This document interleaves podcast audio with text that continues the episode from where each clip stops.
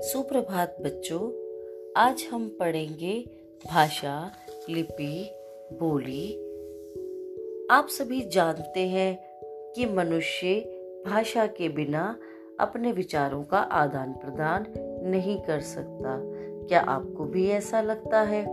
मनुष्य आज तक इतनी प्रगति कर चुका है, उसके पीछे भाषा का ही मुख्य हाथ है। यदि बच्चा रोने की भाषा में ना बताए तो माँ को भी पता ना चले कि उसका बच्चा भूखा है या उसको प्यास लगी है।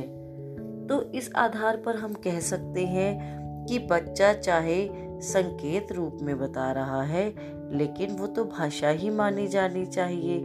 तो आइए, अब हम जानते हैं भाषा की वास्तविक परिभाषा क्या है।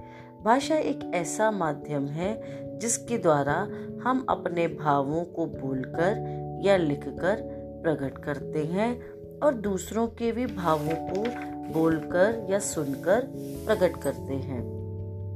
ऐसे कहा जा सकता है कि भाषा के दो रूप हैं, मौखिक भाषा और लिखित भाषा। लिखित भाषा के आधार पर हमें ये समझना चाहिए कि भाषा को लिखने के लिए कुछ चिन्हों की आवश्यकता होती है और चिन्हों की इसी व्यवस्था को हम लिपि कहते हैं।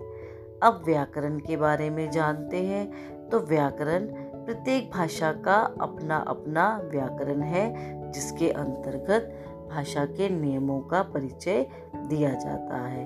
तो चलिए, अब हम पढ़ते हैं अपना पाठ, भाषा, लिपि, बोली और व्याकरण।